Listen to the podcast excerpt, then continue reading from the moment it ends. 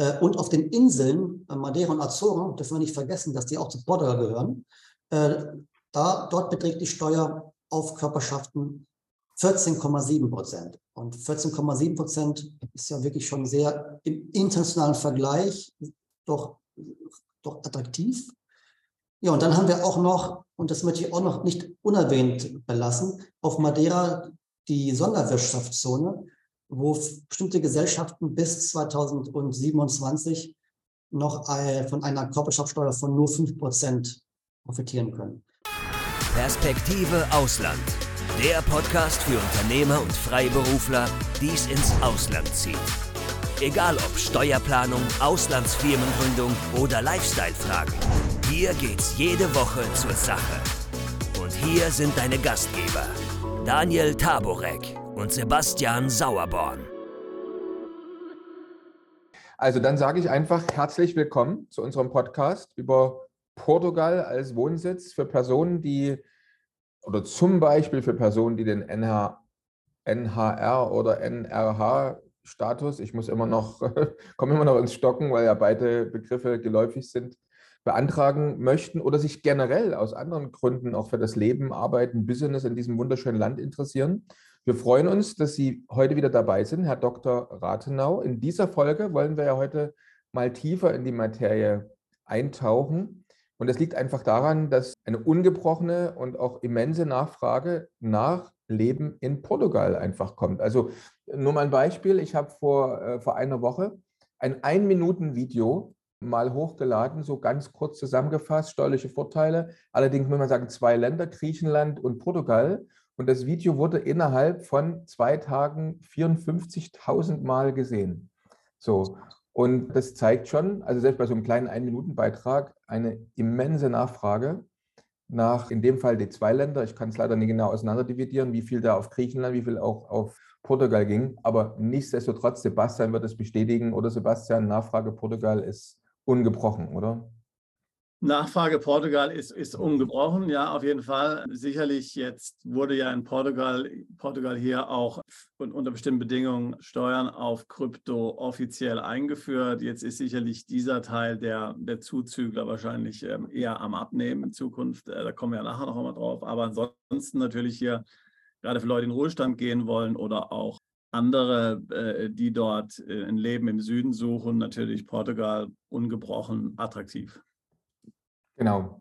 Und Sehen Sie das auch, Herr Dr. Rathenau? Also, äh, was Sie so, also Sie, Sie haben ja viele deutschsprachige ähm, Mandanten in Ihrer Kanzlei. Ist da auch die Nachfrage nach Portugal ungebrochen? Die ist ungebrochen und äh, was auffällt, ist, dass immer wieder oder immer mehr junge Menschen nach Portugal kommen, also Familien, äh, Menschen, die eigentlich in ihrem Heimatstaat noch berufstätig sind, die dann eventuell sogar Homeoffice machen hier im Ausland also das hat sehr stark zugenommen. Also seit der Pandemie äh, und auch dem Ende der Pandemie, äh, ich denke, bestimmt so 70 Prozent. Genau. Und ich denke, mit unserem Video heute werden wir vielleicht äh, noch einige neue Mandanten hinzugewinnen, die Portugal vielleicht ohnehin auf der Shortlist hatten bisher, aber einfach noch ein paar letzte Fragen haben, einfach sagen, also bestimmte Dinge interessieren mich noch, wie ist das genau? Und darüber wollen wir ja sprechen. Bevor wir aber jetzt direkt einsteigen, der Sebastian schaut schon mit den Hufen. Ihm brennen die ersten Fragen sozusagen unter den Nägeln. Aber trotzdem für Zuschauer, Zuhörer, die das erste Mal Sie heute bei uns ja auf dem Kanal sehen, wollen wir Sie der Ordnung halber äh, trotzdem nochmal bitten, sich selbst kurz vorzustellen, wer Sie sind und was Sie tun. Und dann geht es direkt weiter mit den Fragen. Ja, gerne. Also mein Name ist Alexander Rathenau und ich lebe und wohne schon seit vielen Jahren, seit den 80er Jahren in Portugal. Äh, wir haben in Portugal äh, eine Kanzlei mit mehreren Standorten. Lagos, Algarve ist unser Hauptstandort, dann Madeira, unser quasi zweiter Standort und Lissabon. Auf den Azoren sind wir auch tätig, äh, wobei wir dort mit einem Kooperationsanwalt tätig sind. Unsere Haupttätigkeit betrifft die Unterstützung bei Immobilienkäufen und bei Wohnsitzumsiedlungen, steuerlichen Fragen, erbrechtlichen Fragen. Ähm, genau, also all das, was damit zusammenhängt, das, da beraten wir. Genau, und wer bis zum Ende dabei bleibt oder vorspult jetzt, der wird am Ende Ihre Website auch nochmal eingeblendet sehen. Wir haben, auch, wir haben auch sehr viele Informationen, also die gerade Personen, die erst einmal über Portugal hören oder halt sich informieren möchten auf unserer Internetseite, also anwalt-portugal.de. Klasse. Jetzt würde ich sagen, steigen wir ein, äh, gleich mal mit dem ersten Thema ein, zu dem wir einige Fragen gern äh, stellen wollen, äh, darüber sprechen wollen. Das, äh, das erste Thema ist jetzt mal der Zeitpunkt der Anmeldung zum NHR-Status. Da gibt es oftmals doch Unklarheiten und deswegen ist ganz wichtig, dass wir da, darüber jetzt nochmal sprechen. Und ich gebe einfach mal das Mikrofon sozusagen an Sebastian weiter. Genau. Hm, und zwar geht es jetzt weniger eigentlich um die konkreten Anmeldeformalitäten, aber es ist doch für viele nicht so hundertprozentig klar, welche Zeitpunkte, Zeiträume man dort am besten beachtet, wann man zum Beispiel am besten umzieht. Ja, gibt es da jetzt, ähm, gibt's jetzt bestimmte Jahreszeiten äh, oder eher gut am Anfang vom Jahr oder eher ähm, ähm, am Ende des Jahres? Also vielleicht, wenn Sie doch mal erklären können, Herr Dr. Rathenau, wie hat die Anmeldung zum ähm, NHR oder RNH-Status äh, zeitlich zu erfolgen? Und vielleicht einfach mal ein Beispiel, also zum Beispiel, wenn ich jetzt im August 2023 von Deutschland nach Portugal umziehen würde, ab wann würden dann die zehn Jahre laufen? Ab dem Steuerjahr 2023 oder 2024? Das wäre vielleicht gut, wenn Sie da noch mal ein bisschen Klarheit schaffen würden. Ja, gerne. Der RNH-Status ist ja ein Status, der bestimmte steuerliche Privilegien vorsieht. Und Voraussetzung dafür, um, um, davon zu profitieren, ist, dass die Person sich in Portugal steuerlich ansässig meldet und sich halt in der Regel in dem Staat, wo sie bisher war, steuerlich abmeldet. Wichtig ist, dass in dem Jahr, in dem die Person in Portugal sich steuerlich anmeldet, dieses Jahr ist das erste RNH-Jahr der RNH-Status gilt ja für zehn Jahre. Und wenn man nach Portugal kommt, äh, unterjährig, also nicht Ende des Jahres, zum Beispiel jetzt Mitte des Jahres oder, äh, oder äh, Beispiel jetzt im, im Juni 2023 und sich hier anmeldet in Portugal, wäre ein Jahr Sonderstatus bereits weg. Also 2023 wäre das erste Jahr Sonderstatus. Taktisch aus Gründen dass man halt so lange wie möglich den Sonderstatus hat, insbesondere über diesen ganzen zehn Jahre Zeitraum, wenn es denn notwendig ist, äh, sollte man sich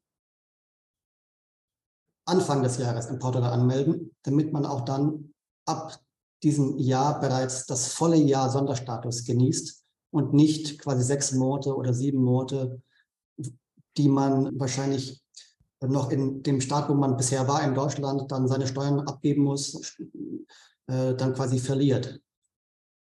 Mhm. Und deswegen in der Regel, in der Regel ist es so, wenn das denn geht, äh, meldet man sich in dem Staat, wo man zurzeit ist, also Beispiel Deutschland, Ende des Jahres ab und meldet sich in Portugal dann im Folgejahr im Januar an.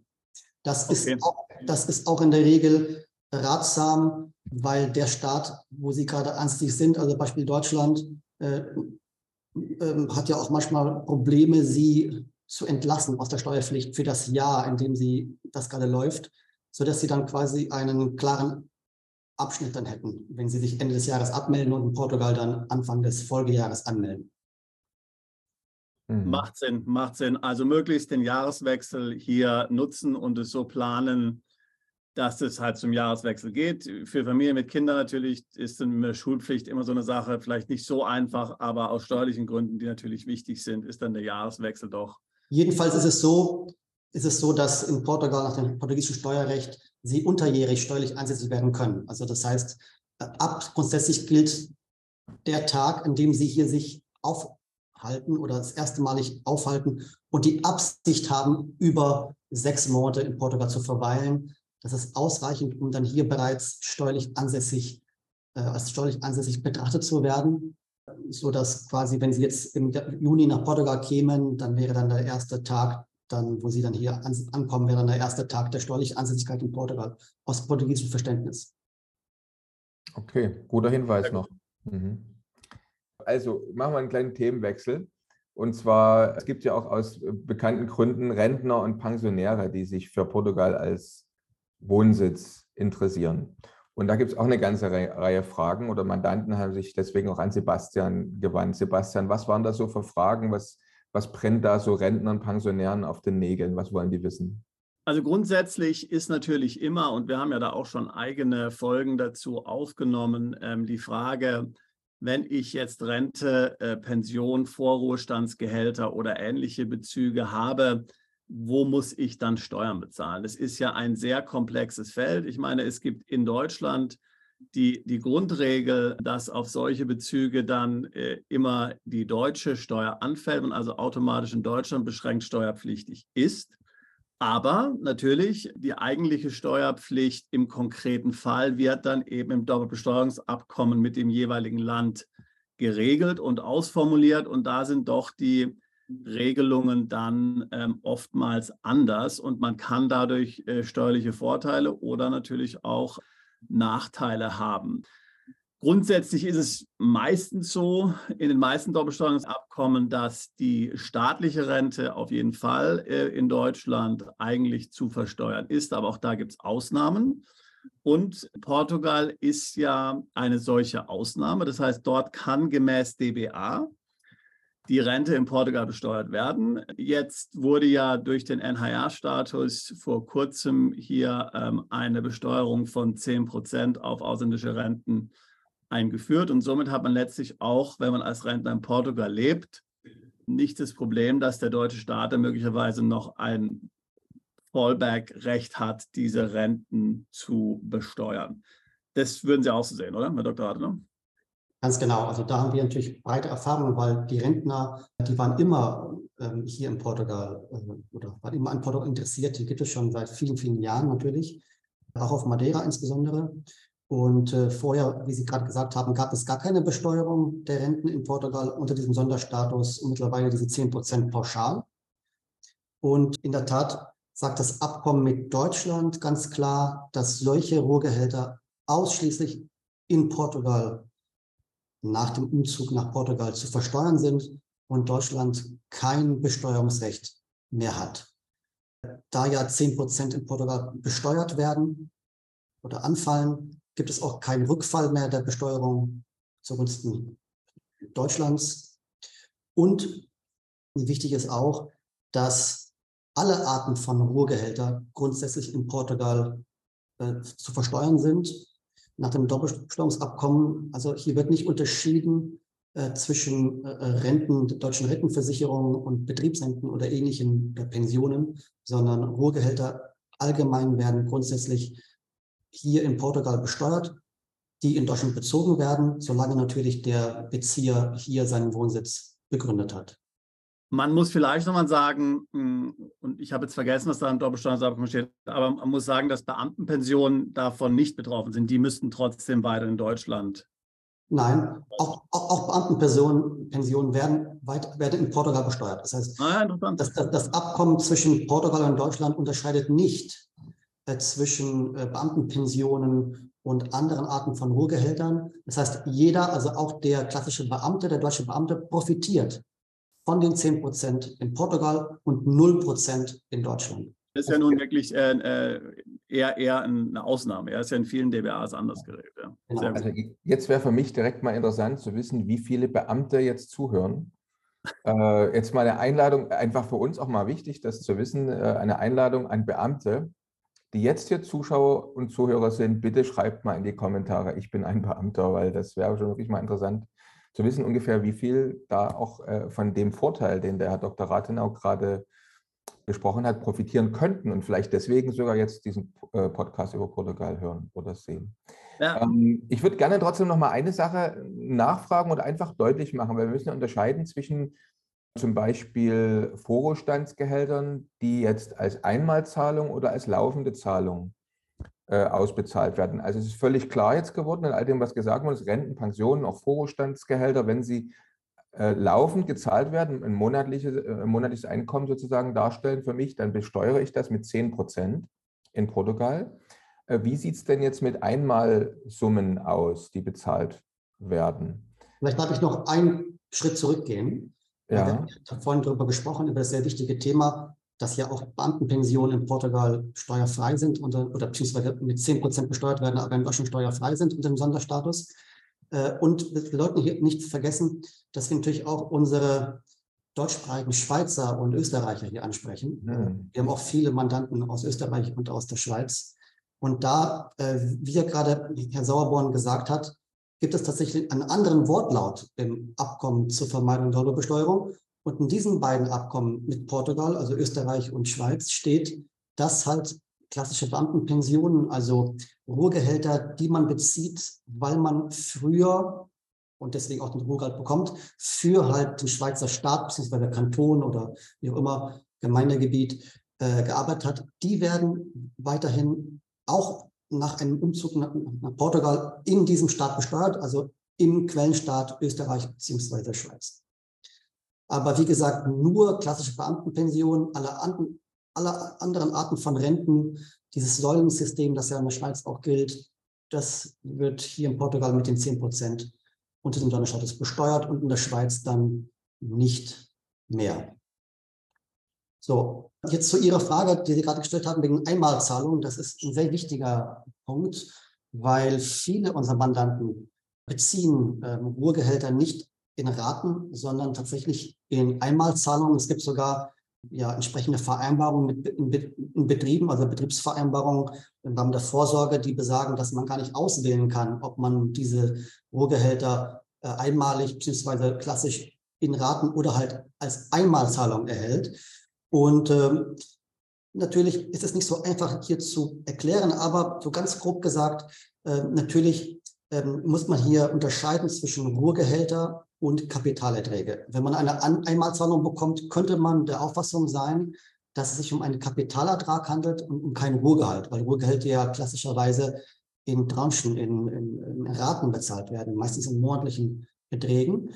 Was wir unserem Land raten ist, wenn es denn möglich ist, wenn es denn möglich ist, raten wir dazu, dass mindestens zwei oder drei Raten im Jahr daraus gemacht werden, anstatt eine Einmalzahlung zu bekommen, aber nur rein vorsorglich, damit kein Finanzbeamter hier das so auslegt, als wäre es ein Kapitalertrag. Aber da, die, da wir nachweisen können, dass es sich um keinen Kapitalertrag handelt, sondern wir können es ja nachweisen durch die entsprechende Vereinbarung mit den Unternehmen, dass, es, dass, dass dieses Gehalt, dieses Ruhegehalt Versorgungscharakter hat, gibt es bisher, gab es bisher keine Probleme. Das heißt, auch bei Einmalzahlungen wurden diese, nach meiner Kenntnis, ich kenne keinen anderen Fall, bei uns hier in der Kanzlei wurden alle diese Einmalzahlungen ganz klar als Ruhegehälter äh, klassifiziert und mit den ausschließlich 10 Prozent behaftet an Steuern. Insofern äh, kann ich nur sagen, es gibt zurzeit keinen Anhaltspunkt in der portugiesischen Gesetzgebung und Praxis, dass jetzt Einmalzahlungen nicht unter dem Sonderstatus privilegiert äh, sind mit diesen 10 Prozent pauschal. Sehr interessant, sehr interessant. Ähm, ich wollte vielleicht hier nochmal ähm, eine Sache anführen. Man muss natürlich sich sehr genau überlegen, ähm, äh, ob sich jetzt hier der Umzug nach, nach Portugal dann lohnt. Also für sehr viele wird es sich natürlich lohnen, das ist ja ganz klar. 10 Prozent sind natürlich günstig. Wenn aber natürlich die Bezüge äh, sehr gering sind, dann muss man sehen, ob das möglicherweise dann hier ähm, sich steuerlich dann lohnt. Man hat vielleicht auch andere Gründe umzuziehen. Aber man hat ja dann in Portugal auch keinen Freibetrag, sondern zahlt die 10 Prozent ab dem ersten Euro. Mhm. Und wenn man jetzt natürlich eine sehr geringe Rente hat und hier auf die, äh, auf die doch, auf den relativ großen Freibetrag in Deutschland angewiesen ist, dann ist es vielleicht steuerlich nicht attraktiv. Aber für jeden, der natürlich eine, eine, eine hohe Rente hat oder gerade auch natürlich großzügige Vorruhestandsgehälter, ähm, der hat natürlich hier sehr günstige steuerliche Bedingungen. Wenn man dann zusätzlich auch noch äh, bestimmte Kapitalerträge erhält, wie zum Beispiel Dividenden, dann wird es natürlich doppelt interessant, denn auf die ist ja zumindest auf portugiesischer Seite in der Regel dann keine Steuer zu bezahlen. Also viele Ruheständler, Vorruheständler werden hier auf jeden Fall ähm, sehr paradiesische steuerliche Bedingungen vorfinden in Portugal. Genau, und vielleicht da noch mal der Hinweis, dass der portugiesische Gesetzgeber hat vor nicht allzu langer Zeit den Anwendungsbereich des Sonderstatus erweitert auf Vorruhestandsgehälter.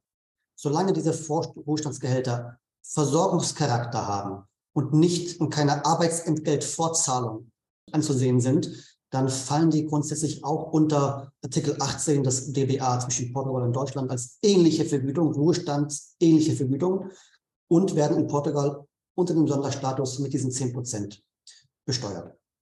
Okay. Interessant.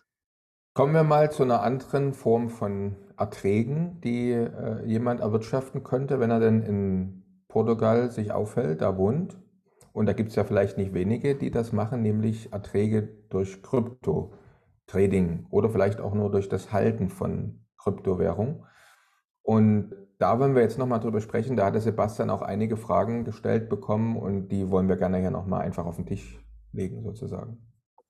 Genau, also bis vor kurzem war es ja so, dass es in Portugal keine Regelung gab hinsichtlich der Versteuerung von Erträgen aus Kryptowährung und äh, das im Grunde im Allgemeinen korrekt oder inkorrekterweise so interpretiert wurde, dass dort eben keine Steuer anfällt in Portugal auf solche Erträge.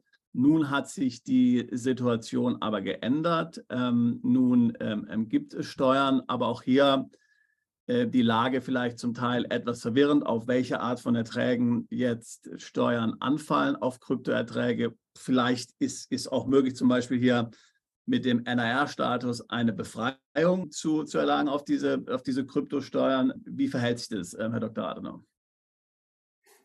Ja, das ist etwas komplexes Gebiet, weil es ja auch verschiedene Arten von Kryptoaktiva gibt und Handel und, und, und alles Mögliche, also die ganzen Begriffe, die da auch eine Rolle spielen. Aber in der Tat, mit dem Haushaltsgesetz 2023 wurden erstmalig rechtliche Vorschriften eingeführt über die Besteuerung von Kryptoaktiva. Und der Grundsatz lautet, dass wenn man halt mit Kryptowährungen handelt, im weitesten Sinne, dann ist es ein Gewerbe, ein Gewerbe, wie als würden Sie hier ein Schuhgeschäft aufmachen.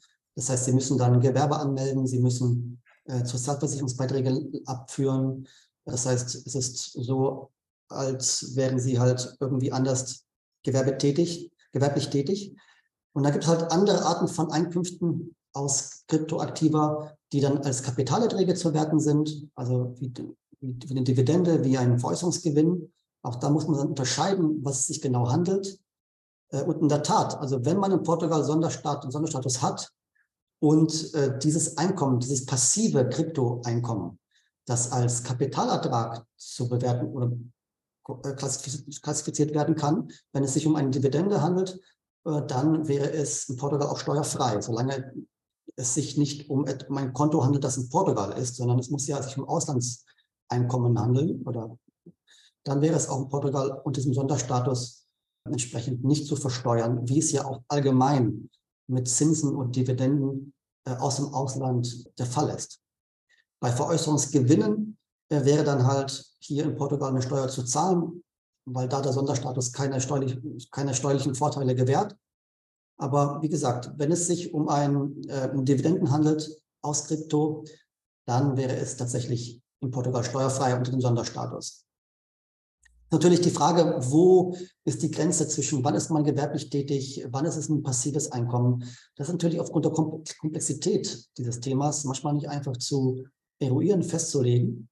Und es gibt ja auch noch so gut wie keine Erfahrung oder gar keine Erfahrung, wenn man richtig, gar keine Erfahrung in Portugal, wie das Finanzamt das in der Praxis auch anwenden wird, weil wir haben ja jetzt erst das Jahr 2023 und die ersten Steuererklärungen werden ja erst 2024 abgegeben. Das heißt, wir wissen noch gar nicht, wie das Finanzamt dieses Gesetz im Detail auslegen wird.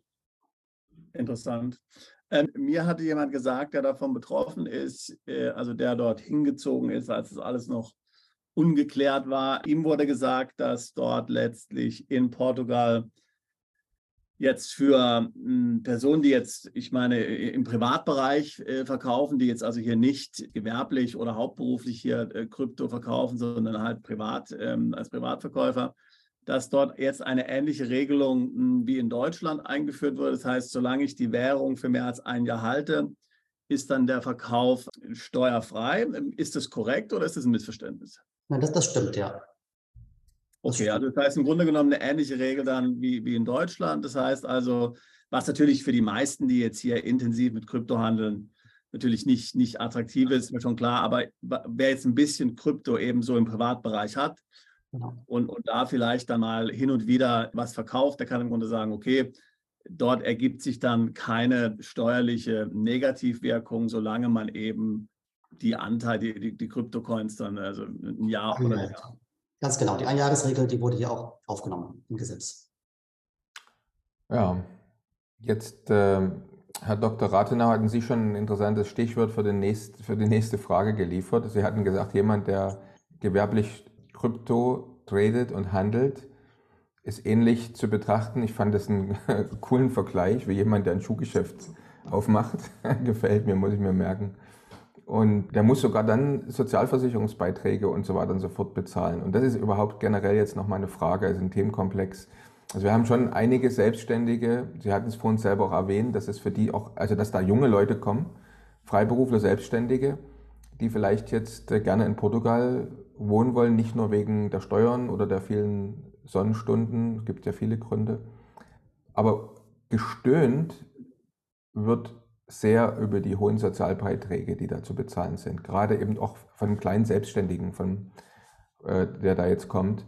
Und da wollten wir gerne nochmal mit ihr drüber reden. Also, wie kann man sich das vorstellen? Jetzt nehmen wir mal so einen freiberuflicher Programmierer, der kommt jetzt also nach Portugal, hat vielleicht ein Jahreseinkommen von 100.000 Euro und beantragt den NRH-Status auch was kommt auf den zu? Also wie viel bleibt übrig von den 100.000 Euro? Was muss er an Sozialbeiträgen bezahlen? Ja, also grob gesprochen ist es ja so, dass wenn er Programmierer ist, fällt er ja unter einen Beruf mit erhöhter Wertschöpfung. Das sind ja die Berufe, die Portugal quasi hier haben möchte. Also Menschen, die diesen Beruf ausüben, sollen doch bitte nach Portugal kommen und von dem Sonderstatus profitieren. Einkommensteuer, Flatrate für solche Einkommen aus solchen Berufen von 20 Prozent, also etwas mehr, doppelt so viel wie bei Rohgehältern, aber immerhin 20 Prozent. Das ist im Vergleich zu der allgemeinen Einkommensteuer in Portugal paradiesisch. Wir zahlen ja hier so um die 50 Prozent bei höheren Einkommen. Und wie Sie gerade sagten, es gibt aber dann halt eine Belastung, eine zusätzliche Belastung mit den Sozialversicherungsbeiträgen. Und diese betragen bei selbstständig Tätigen so um die 21,4 Prozent der Zeit. Dieses, dieses, diese, diese, dieser Prozentsatz wird berechnet auf 70 Prozent des Gehaltes. Also wenn Sie jetzt sagen 100.000 Euro im Jahr, das wären dann im Monat so um die 8.330 Euro.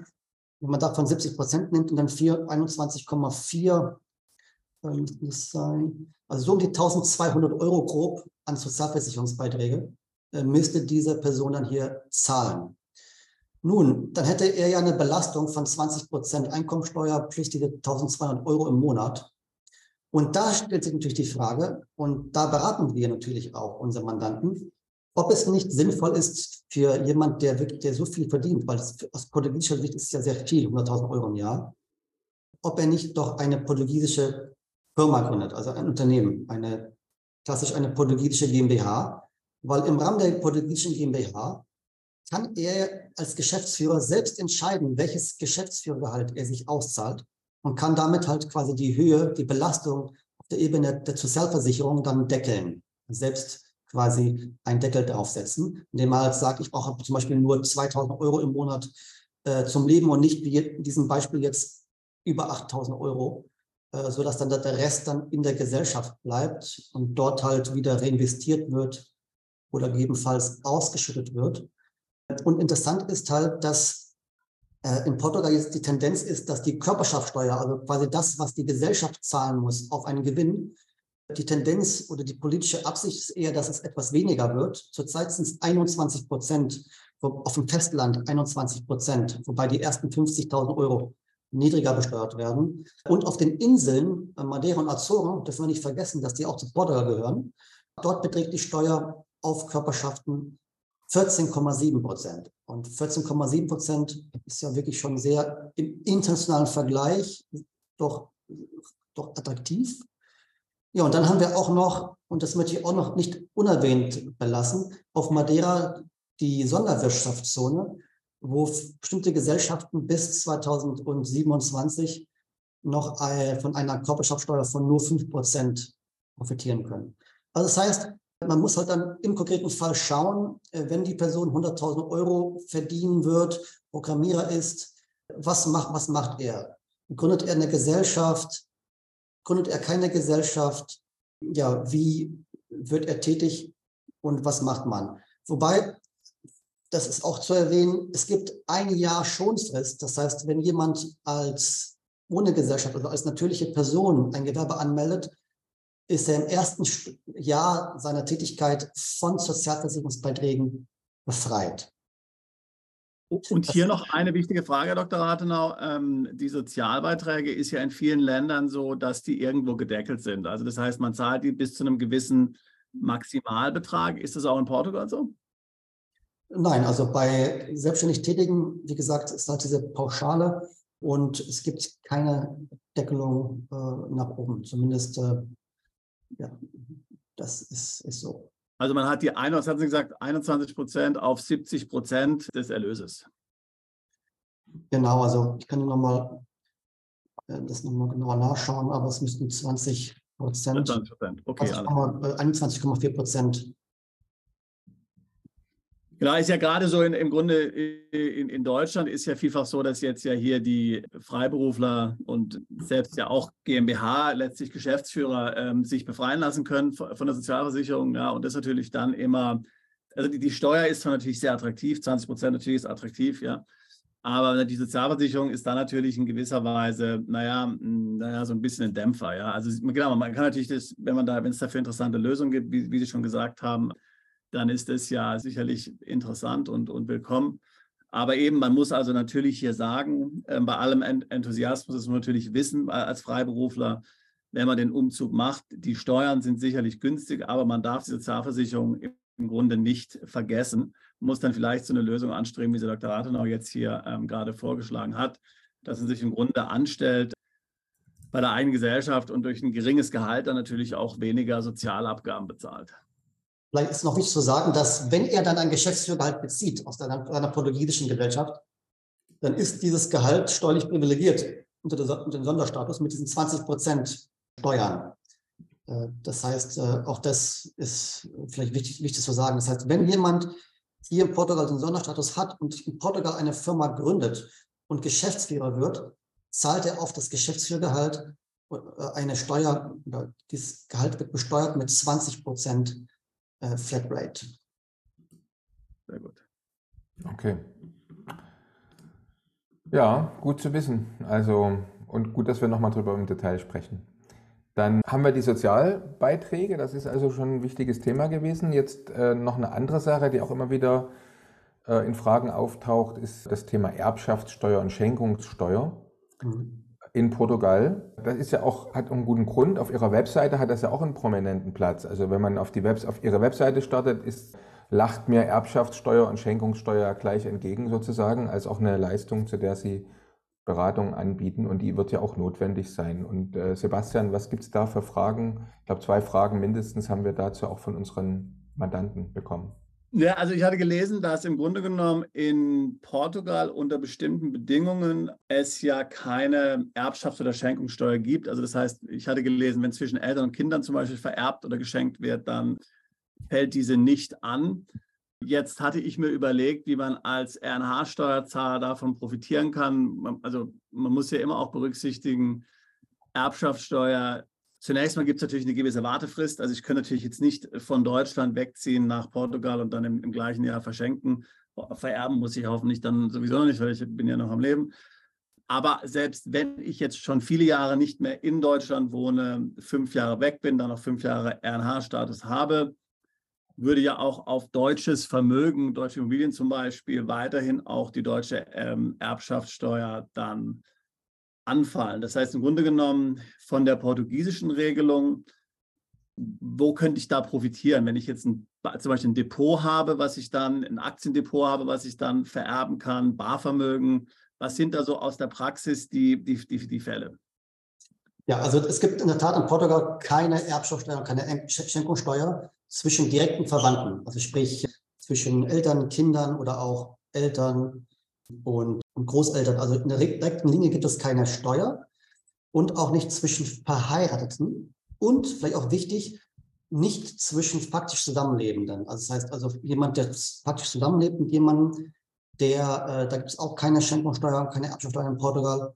solange dies seit zwei Jahren der Fall ist. Also wenn man seit zwei Jahren faktisch zusammenlebt, wird das der Ehe steuerlich gleichgestellt. Und ja, der klassische Fall, wo jemand, der nach Portugal zieht, den Ehrenhaarstatus hat und dann auch noch steuerliche Vorteile hat bei Schenkungen, ist, jemand hat zum Beispiel eine Million Euro und möchte dieses Geld aber den Kindern übertragen. Das tut er nicht, solange er in Deutschland ist, weil er in Deutschland ja damit, wenn er jetzt zwei Kinder hat oder sag mal ein Kind hat, eine Million Euro würde ja den Freibetrag von 400.000 Euro überschreiten. Und was er tun könnte, er würde halt nach Portugal ziehen, sich in Deutschland abmelden steuerlich, fünf Jahre warten, weil soweit ich weiß, er sagt das deutsche Schenkungssteuerrecht, dass man seit, dass man fünf Jahre quasi eine Spanne haben muss zwischen der Abmeldung und dem Umzug. Und nach diesen fünf Jahren äh, äh, schenkt er dieses Geld an sein Kind. Allerdings muss er natürlich dieses Geld auch mit seinem Umzug gleich nach Portugal transferieren, weil das Vermögen, das Geldvermögen muss ja sich in Portugal befinden, damit der deutsche Staat dann dort im Rahmen seiner Schenkungssteuer oder Erbschaftssteuer nicht darauf zugreift. Das heißt, der klassische Fall wäre halt, das Geld wird nach Portugal transferiert, zusammen mit dem Umzug. Nach fünf Jahren schenkt er das Geld steuerfrei, weil das deutsche Steuerrecht nicht mehr Anwendung findet, nicht greift. Und in Portugal gibt es keine Schenkungssteuer zwischen Eltern und Kindern. Und, und das Gleiche wäre vermutlich jetzt für alles, für alles Vermögen, was sich an Deutschland gebunden ist. Also wenn ich ein Wertpapierdepot habe in, in Dinge der Art, könnte, könnte ich ja genau. Und, und natürlich das, was man in Portugal anschafft, also Immobilienvermögen ja. und ähnliches. Ja. Genau. Also ich hatte später schon einige Fälle, wo in denen halt jemand, gerade Eltern, mehrere Millionen Euro dann den Kindern hier in Portugal nach dem Ablauf dieser Zeiträume steuerfrei geschenkt haben. Sehr interessant. Ja, jetzt hatten Sie schon vorhin zweimal mindestens die Sonderzonen in Madeira und auf den Azoren auch erwähnt. Und da ist auch eine Frage nochmal aufgekommen. Und zwar, äh, Sie hatten schon leicht erwähnt, aber ich würde es gerne nochmal, dass wir es ganz klar auch jetzt hier im, im Gespräch sagen. Also ich habe jetzt Vorteile durch den NHR-Status und es gibt zusätzlich nochmal Steuervorteile, wenn ich in so einer Sonderzone wohne. Und zusätzlich hatten Sie gesagt, gibt es ja in der Sonderzone nochmal so eine Wirtschaftszone, wenn ich das richtig verstanden habe, oder? Oh, und äh, jetzt ist die Frage, wie kann man das kombinieren? Schließt sich das aus? Muss ich mich für irgendeinen der steuerlichen Vorteile entscheiden? Was, was, was gibt es da für interessante Modelle vielleicht, die man Mandanten empfehlen könnte? Vielleicht um das mal ganz klar zu machen, dass da keine äh, Verständnis, Verständnisschwierigkeiten gibt. Also Madeira und Azoren gehören ja zu Portugal und die Körperschaftssteuer, also das, was ein Unternehmen auf einen Gewinn zahlt, ist in Portugal der Grundsatz 21 Prozent und auf Madeira und Azoren derzeit 14,7 Prozent. So, hier ist schon mal ein steuerlicher Vorteil, was Unternehmenssteuer betrifft. Zweitens, der Sonderstatus, der gilt genauso in, auf dem Festland wie auf den Inseln. Da gibt es grundsätzlich keinen Unterschied. Das gleiche Gesetz, die gleichen Vorschriften, die gleichen Steuern.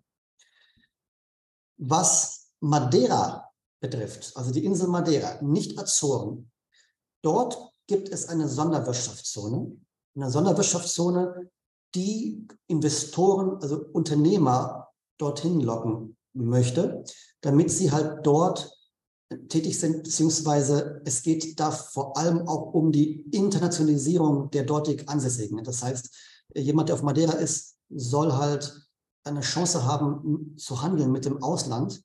Und dafür, um das halt anzuregen, gibt es diese Vorschriften. Diese Vorschriften wurden derzeit von der Europäischen Kommission mit ein paar Änderungen, die vor weniger, vor, vor kurzer Zeit vorgenommen wurden, auch gebilligt, weil jetzt so die Frage ist, ob das eine staatliche Beihilfe ist, eine verbotene Beihilfe ist im Sinne des EU-Rechts. Aber dieses Programm existiert äh, und Unternehmen, zum Beispiel Softwareunternehmen oder äh, auch Kryptounternehmen, die mit Kryptowährungen handeln, viele lockt es nach Madeira, weil wenn Sie auf Madeira eine Firma in dieser Sonderwirtschaftszone gründen, dann können Sie von den nur 5% Körperschaftsteuer profitieren unter relativ geringen Voraussetzungen. Vielleicht ganz grob nur schnell gesprochen, man muss halt eine Investition von, äh, von etwas 70.000 Euro, circa 70.000 Euro vornehmen in den ersten zwei Jahren. Und man muss jemanden anstellen, der auf Madeira ansässig ist. So, und das ist äh, quasi so das, das, das Grundmodell. Äh, es ist also relativ einfach, äh, dort diese Voraussetzungen zu erfüllen äh, mit diesen steuerlichen Vorteilen. Und das gehört in die Liste der steuerlichen Vorteile, die Portugal gewährt, neben dem Sonderstatus RNH äh, und der Befreiung von der Erbschaftssteuer und Schenkungssteuer. Ja, klingt gut. Also, wenn, man also die, wenn man sich jetzt also die Situation anschaut, wir haben vorhin kurz darüber gesprochen, wir haben jetzt einen Freiberufler, der hat relativ hohes Einkommen und er möchte jetzt hier vielleicht Sozialabgaben sparen und würde jetzt also sagen, er zieht nach Madeira, gründet dort eine Gesellschaft, ähm, nimmt seine Investitionen vor, lässt sich selbst ein Gehalt auszahlen, relativ geringes Gehalt, was dann natürlich auch mit Sozialversicherung belegt wird. Darauf zahlt er 20 Prozent Steuern. Dann zahlt die Firma 5 Prozent Steuern und er könnte sich den Gewinn dann als Dividende ausschütten lassen. Wie, wie ist nochmal die, Dividendenbesteuerung in Portugal? Was hatten Sie da gesagt? 28 Prozent oder sowas? Grundsätzlich ja. Wobei auf Madeira gibt es auch noch einen Vorteil, dass grundsätzlich auf Dividenden keine Quellensteuer in Portugal anfällt, wenn die Person in Portugal nicht steuerlich ansässig ist. Also wenn der Geschäft, wenn der Gesellschafter in Portugal nicht steuerlich an sich ist, dann wäre sogar eine Ausschüttung in Portugal auf Madeira ohne Quellensteuer zu vollziehen. Okay, und, und wenn er jetzt hier, wie, wie in unserem Fall, dieser NAR-Nutzer dort dann eben 5% Steuern bezahlt, dann würde er noch 28% Steuern auf die äh, Dividenden zahlen, auf, genau, auf die Dividenden bezahlen ist vielleicht jetzt nicht wirklich niedrig, aber wenn man, den, wenn man es gesamthaft anschaut und man liegt dann sogar ungefähr bei 30 Prozent, ist ja auch noch jetzt im Rahmen irgendwo. Ja. Und dann ist es so, dass die meisten auch keine Gewinnausschüttungen vornehmen, sondern sie nutzen die Gesellschaft, um Investitionen vorzunehmen, sei es Immobilienkauf, sei es Autokauf oder sonstige Investitionen. Und da ist, naja. ist Portugal auch nicht so streng, kann man, kann man sagen, wie, wie Deutschland, wo halt Themen wie verdeckte Gewinnausschüttungen oder ähnliches ähm, eine sehr große Präsenz haben. Ist in Portugal natürlich auch ein Thema, ganz klar, aber es wird etwas anders gehandhabt und auch geregelt. Ah, interessant. Okay. Sehr gut. Auch das war jetzt schon ein paar Mal am Rande mit erwähnt worden, aber auch das jetzt nochmal äh, gern im Detail näher beleuchtet. Die Besteuerung von ausländischen Dividendenbeteiligungen an Personengesellschaften. Da gibt es auch noch Fragen vom Sebastian dazu. Korrekt. Also wir haben ja mit, mit RNH die Situation, dass im Grunde genommen unter bestimmten Bedingungen Dividenden in Portugal nicht besteuert werden. In der Regel, wenn im Grunde, soweit ich das richtig verstanden habe, wenn das Quellenland hier ähm, ein Besteuerungsrecht hat, selbst wenn es dieses Recht ausübt oder nicht und eine Steuer erhebt auf die Dividenden oder nicht, in Portugal fällt dann keine Steuer mehr auf die Dividenden an. Also vor allen Dingen interessant natürlich, wenn man jetzt ähm, Dividenden aus Ländern bekommt, die keine oder eine geringe äh, Quellensteuer nur haben. Aber viele fragen sich natürlich, Dividenden ist mal eine Sache, äh, das sind Kapitalgesellschaften, aber nun haben ja auch sehr viele Beteiligungen an Personengesellschaften. Also es gibt ja viele Familienunternehmen in Deutschland, die sind als Personengesellschaft organisiert. Dann gibt es auch viele, die jetzt an, an bestimmten Fonds zum Beispiel beteiligt sind. Fonds sind ja auch oftmals als KGs oder als ausländische Limited Partnerships ähm, organisiert, also keine, keine Kapitalgesellschaften, sondern Personengesellschaften. Wie sieht es denn, denn hier aus jetzt bei Gewinnausschüttungen äh, von Personengesellschaften? S sind die auch äh, von der portugiesischen Steuer befreit, sowie Zinsen und, und Dividenden?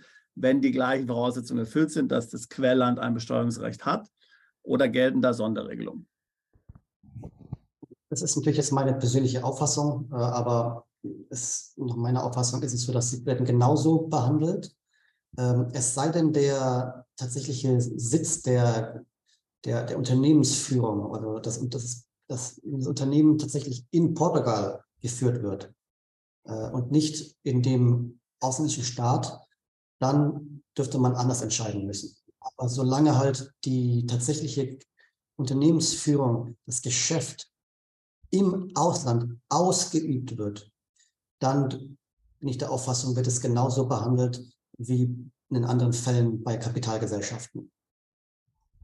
Sehr interessant, ja. Okay. Äh, und das müsste ja jetzt auch dann künftig Dubai einschließen. Dubai hatte ja bis vor kurzem, also bis letzten Monat noch Körperschaftssteuer von 0% beispielsweise und jetzt 9% ab Juni 23. Äh, auch das hat einigen oder treibt einen noch die Tränen in die Augen wahrscheinlich zurzeit. Ähm, und, äh, aber jetzt müsste das ja in äh, Portugal äh, zu einer neuen Klarheit führen jetzt. Ne? Also wenn man jetzt jemand zum Beispiel Einkünfte äh, hat aus, aus Dubai und jetzt dort eine klare Besteuerung vorliegt, dann gibt es also keine Besteuerung mehr in Portugal. Ist das richtig? Ist das korrekt so? Also. Oder haben Sie auch Mandanten, die das betrifft? Das wäre mal interessant. Ich habe auch Mandanten, die das betrifft, tatsächlich, äh, weil wir haben auch einige deutsche Mandanten, die von Dubai nach Portugal gezogen sind. Das gibt es auch. Aber hier müssen wir ein bisschen aufpassen, weil Portugal hat eine Liste mit Staaten, die als Steuerparadiese gelten. Und die Vereinigten Arabischen Emirate, wozu ja Dubai gehört, sind Teil dieser Steuerliste der unerwünschten, sagen wir mal, ja, Steuersitze, Steuerparadiese. Aber also unter dem Sonderstatus werden Einkünfte aus Steuerparadiesen nicht steuerlich privilegiert. Das ist der Grundsatz. Aber interessant ist, dass Portugal seit geraumer Zeit ein Abkommen zur Vermeidung der Doppelbesteuerung mit Dubai abgeschlossen hat.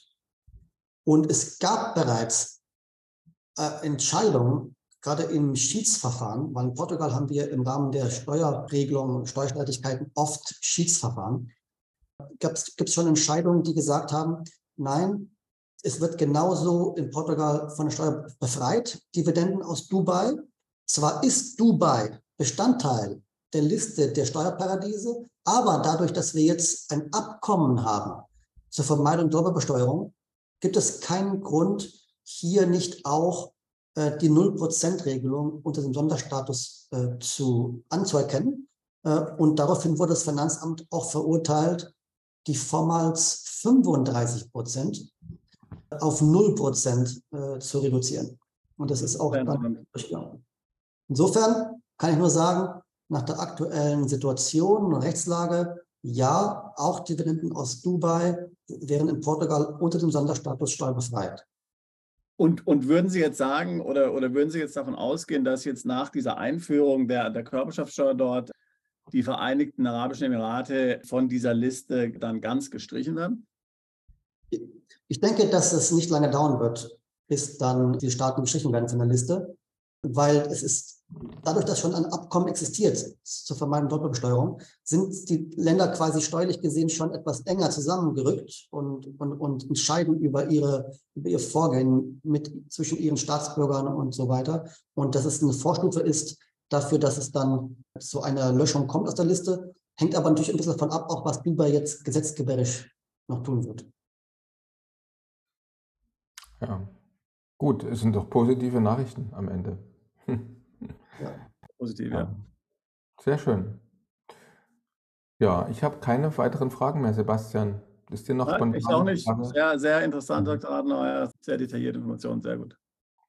Ja, vielen Dank auch dann fürs, fürs Interesse. Und, ich habe noch, ich hab ja. noch eine Frage, Herr Dr. Rathenau. Also die stellen wir jetzt immer häufiger Gästen zum Schluss und ich möchte sie auch gerne Ihnen mal stellen. Also ich, ich weiß ja, dass es in Portugal sehr, sehr schön ist und ich weiß auch, wir haben uns das letzte Mal darüber unterhalten, dass es Ihnen persönlich in Portugal sehr gefällt. Aber trotzdem die Frage, würden Sie aus irgendeinem Grund auswandern müssen?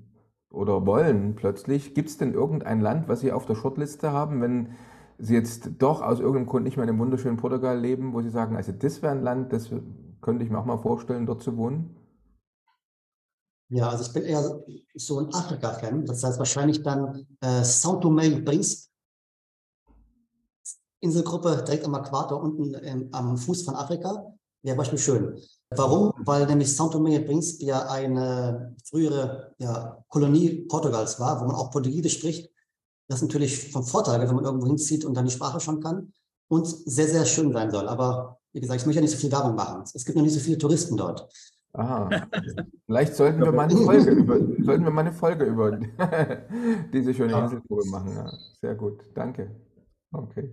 Dann vielen herzlichen Dank, Herr Dr. Rathenau, für dieses äh, sehr informative Gespräch. Und wir sind sicher, es wird vielen unserer Zuschauer und Zuhörer nicht nur gefallen haben, sondern auch vielleicht inspiriert haben, auch vielleicht uns Fragen zu schreiben, jetzt in die Kommentare, die wir dann gerne an Sie weiterleiten und Sie auch gerne einladen, äh, diese Fragen dann, soweit Sie das wollen und können, natürlich auch mit zu beantworten mit uns gemeinsam. Sehr gerne. Vielen Dank und ja, angenehmen Tag noch. Dann bleiben Sie fröhlich. Äh, Danke. Danke. Bis zur nächsten Folge von Perspektive Ausland, der Podcast für alle Unternehmer, die es ins Ausland zieht. Übrigens, wenn ihr keins unserer interessanten Videos mehr verpassen wollt, dann klickt doch jetzt gleich auf den Abonnieren-Button und auf die Glocke. Auch über Kommentare, Fragen oder einen Daumen hoch freuen wir uns sehr. Bist du Unternehmer, Freiberufler oder Investor? Zieht es dich schon lange ins Ausland? Mach heute den ersten konkreten Schritt in eine Zukunft mit mehr Geld und mehr Freiheit. Buche ein Beratungsgespräch mit Sebastian und seinen Kollegen. Unsere Kanzlei unterstützt Mandanten wie dich dabei, deine Steuerlast legal zu reduzieren, Vermögen aufzubauen und zu schützen und deine persönliche Freiheit zu maximieren. Profitiere jetzt von unserem Fachwissen und unserem Netzwerk. Gehe zu mandatierung.com und werde Mandant unserer Kanzlei.